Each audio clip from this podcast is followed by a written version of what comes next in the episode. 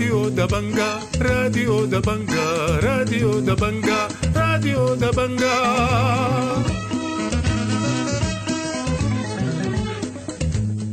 أهلا ومرحبا بكم مستمعي راديو دبنجا الأعزاء في برنامجنا اليوم الخميس الموافق 31 أغسطس عام 2023 برنامجنا بيشتمل على نشرة الأخبار وبرامج أخرى متفرقة ولكن في البداية حنقدم لكم نشرة الأخبار وإليكم عناوينها.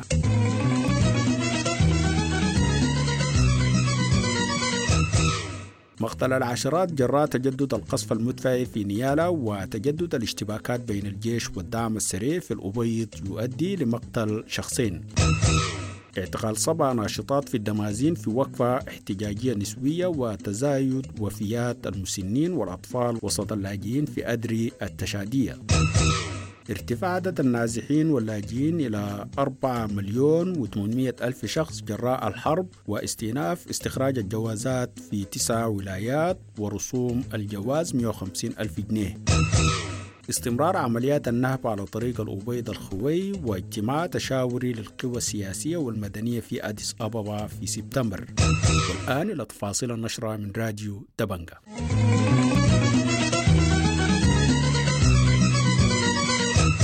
تجدد التبادل القصف المدفعي بين الجيش والدعم السريع في نيالا يوم الثلاثاء لليوم العشرين مما أدى لسقوط عشرات القتلى والجرحى وسط المدنيين فيما شهدت الخرطوم استمرار للمعارك بين الجيش والدعم السريع جنوب سلاح المدرعات. وقال مواطنون من نيالا لراديو دبانجا إن الجيش قصف أهدافا باتجاه أحياء السكة حديد مما أدى لسقوط قتلى وجرحى.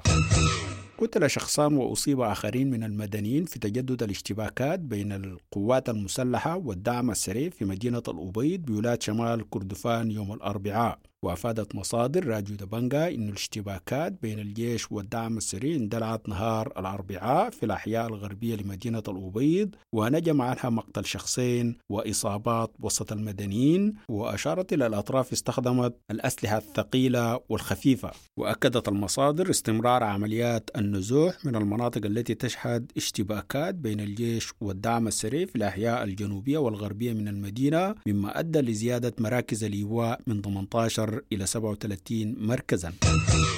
كشفت مصفوفة تتبع النزوح التابعة لمنظمة الهجرة الدولية إن عدد النازحين في السودان ارتفع إلى نحو 3 ملايين و802 ألف نازح بينما ارتفع عدد الذين عبروا الحدود إلى نحو مليون و73 ألف شخص. وقالت المصفوفة في تقرير يوم الثلاثاء إن النازحين جرى إيواءهم في 3428 موقعا في جميع ولايات السودان. وأوضحت المصفوفة إن ولاية نهر النيل سجلت أكبر معدل للنازحين وإن ولاية الخرطوم سجلت أعلى نسبة نزوح بلغت 72.77% بجانب سبع ولايات أخرى. كشف متطوعون عن استمرار تدفق اللاجئين السودانيين إلى مدينة أدري في تشاد مع تزايد الوفيات وسط المسنين والمصابين بالأمراض المزمنة والأطفال بسبب عدم توفر الغذاء وتردي الوضع الصحي. وأكد المتطوع جمال عبد الله لراديو دبنجا إن اللاجئين في أدري لم يتسلموا أي مواد غذائية منذ أكثر من شهر وأشار إلى معاناتهم من عدم توفر مواد الإيواء في ظل فصل الخريف واستمرار هطول الأمطار ونبه إلى تردي الوضع الصحي على الرغم من الجهود المبذولة ونبه إلى أزمة حادة في مياه الشرب. وأضاف في هذا الخصوص في يعني أزمة في جانب بتاعة الدواء. صحيح منظمة أطباء بلا حدود شغال في المنظمة في المشرف الكبير لكن التغطية بتاعتها ما كافية ما شامل لكل الناس. وبالتالي يعني لاحظنا في تزايد بتاعت وفيات وسط المسنين ووسط الناس المصابين بالأمراض المزمنة والأطفال. وقال المتطوع جمال عبد الله لراديو دبانجا إن مئات الآلاف وصلوا إلى مدينة ادري التشادية منذ منتصف يونيو ويجري تحويلهم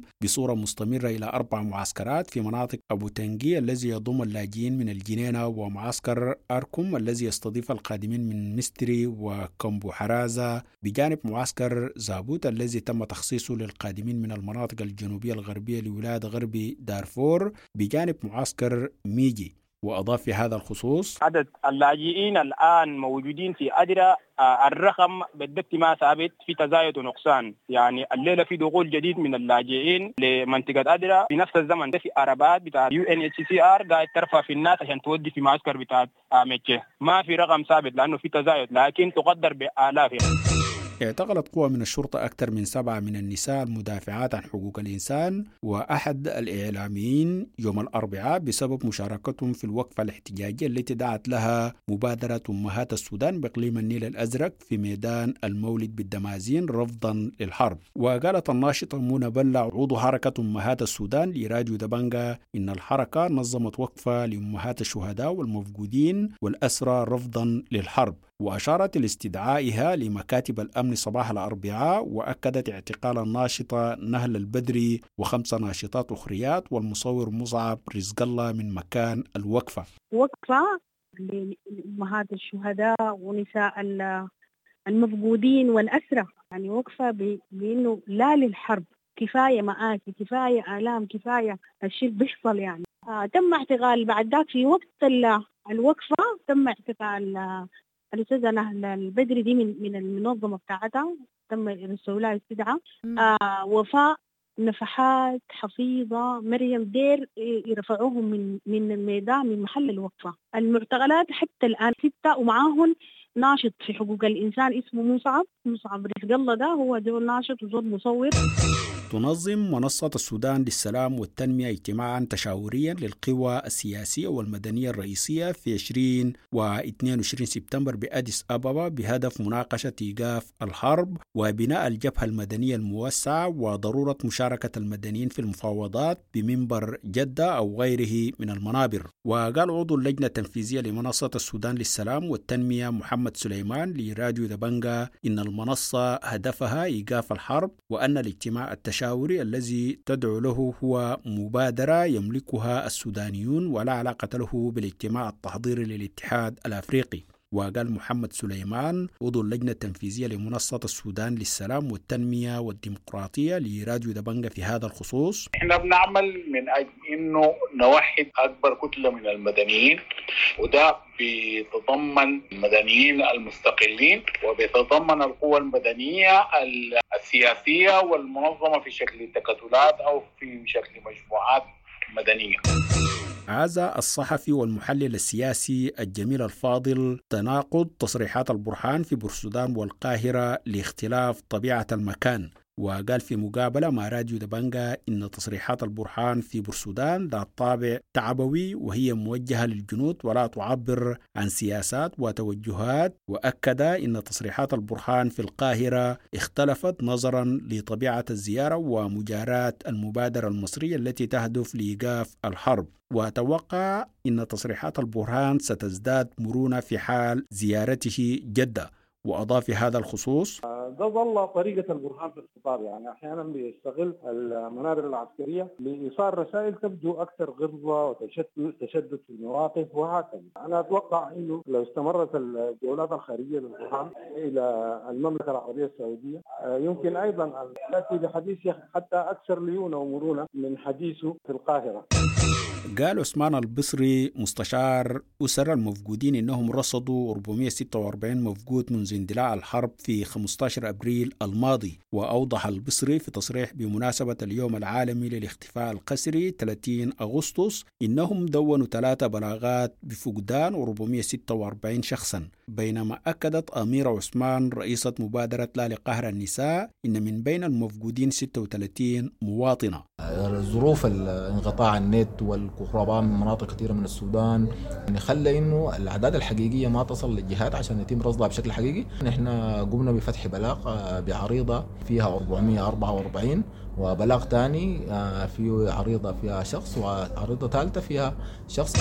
هل ترى مزارعو طوكر بولاية البحر الأحمر من فشل الموسم الزراعي المقبل بسبب قلة مياه الفيضان في دلتا طوكر واتجاه المياه إلى مناطق المسكيت؟ وقال تاج السر صالح لراديو دبنجا إن مياه الفيضان القادمة من خور بركة خلال هذا العام محدود مقارنة بالأعوام السابق وأعرب عن مخاوفه من تعثر الموسم الزراعي الذي سيبدأ في سبتمبر المقبل حال عدم وصول دفعات جديدة من المياه أو حصول الأمطار. من جهة أخرى شكى مواطنو مدينة توكر من تردي الأوضاع الصحية في المستشفى وعدم توفر اختصاصيين بالمستشفى وعدم توفر أدوية الأمراض المزمنة. وأضاف تاج السر صالح في هذا الخصوص الهناي بتاع قلة الموية هيكون عنده تأثير فعلا لأنه أغلبية المساحات النظيفة وما شربت السنة دي بالذات. يعني احتمال لو لو ما جات الموية نهاي يا جات مطر يا حتكون في مجاعة يعني. أغلبيتها خشت بغازي خشت الغابات. حتات يعني ما مستفيدين منها. كلها غابات بتاع مسكيت وكده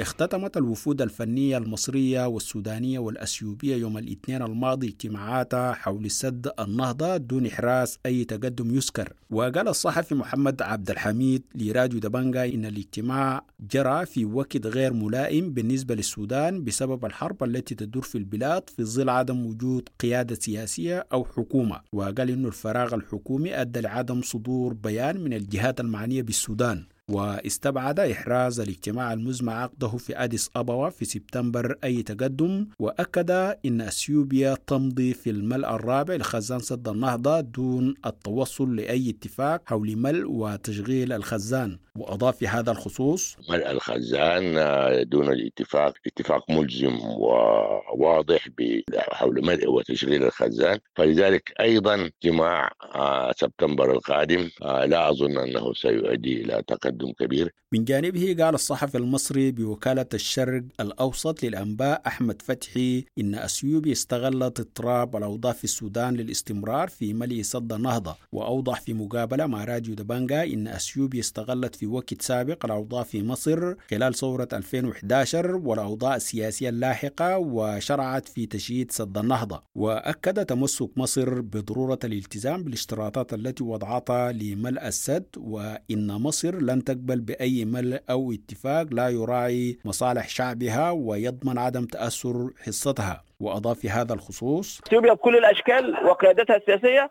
مشكلة السودان ومشكلة الأوضاع في السودان إثيوبيا استغلتها بشكل فعال وبشكل إيجابي لصالحها في ملء سد و والقيام بكل ما ما لم تكن تستطيع القيام به لو كانت الأوضاع طبيعيه.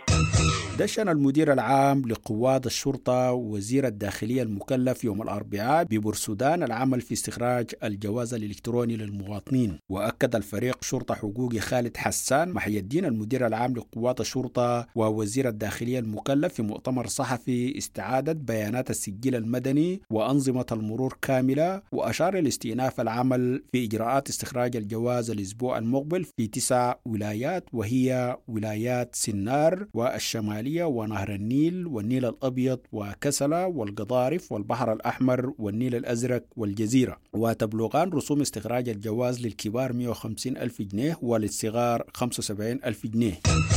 أطلقت السلطات في عطبرة سراح محمد آدم الشهير بتوباك يوم الأربعاء بعد يومين من قرار النيابة بشطب البلاغ المدون في مواجهته وقالت هيئة الدفاع عن توباك في بيان قبيل إطلاق سراحه إن شرطة التحقيقات الجنائية بعطبرة رفضت تنفيذ القرار الصادر من النيابة يوم الاثنين بشطب البلاغ والتوجيه بالإفراج عن توباك ودون أدنى مسوغ قانوني. لا تزال أجزاء كبيرة من ولاية غرب كردفان تشهد تردي أمني مريع بسبب انتشار السلاح في أيدي المتفلتين مع غياب الأجهزة الأمنية والجهاز التنفيذي. وقالت مصادر في مدينة الخوي لراديو دبانجا إن المنطقة الواقعة على الطريق الرئيسي الأبيض النهود تشهد عمليات نهب مستمرة من قبل المتفلتين. وقالت مصادر أخرى بمدينة المجلد لراديو دبانجا إن المحليات الجنوبية من ولاية غرب كردفان تشهد هذه الأيام تردي مريع في الأمن. الخبر الأخير في النشرة. واصل مدير مستشفى الخوي بولاية غرب كردفان إضرابه عن العمل يوم الأربعاء لليوم الثالث مطالبا بتوفير الأمن بالمستشفى. وقالت مصادر لراديو دبانجا إن الطبيب المشرف بمستشفى الخوي دخل في إضراب جراء تعرضه للتهديد بالأسلحة من قبل مرافقين لمصاب بطلق نار يوم الأحد. وذلك على خلفية اعتذاره عن تحويل المصاب إلى مستشفى النهوض بواسطة الإسعاف بحجة وجود إجراءات خاصة باستخدام الإسعاف وتأخر الوقت. مستمعينا الأعزاء بهذا الخبر. تنتهي نشرة الأخبار اللي قدمناها لكم من راديو دبنجا وإلى اللقاء.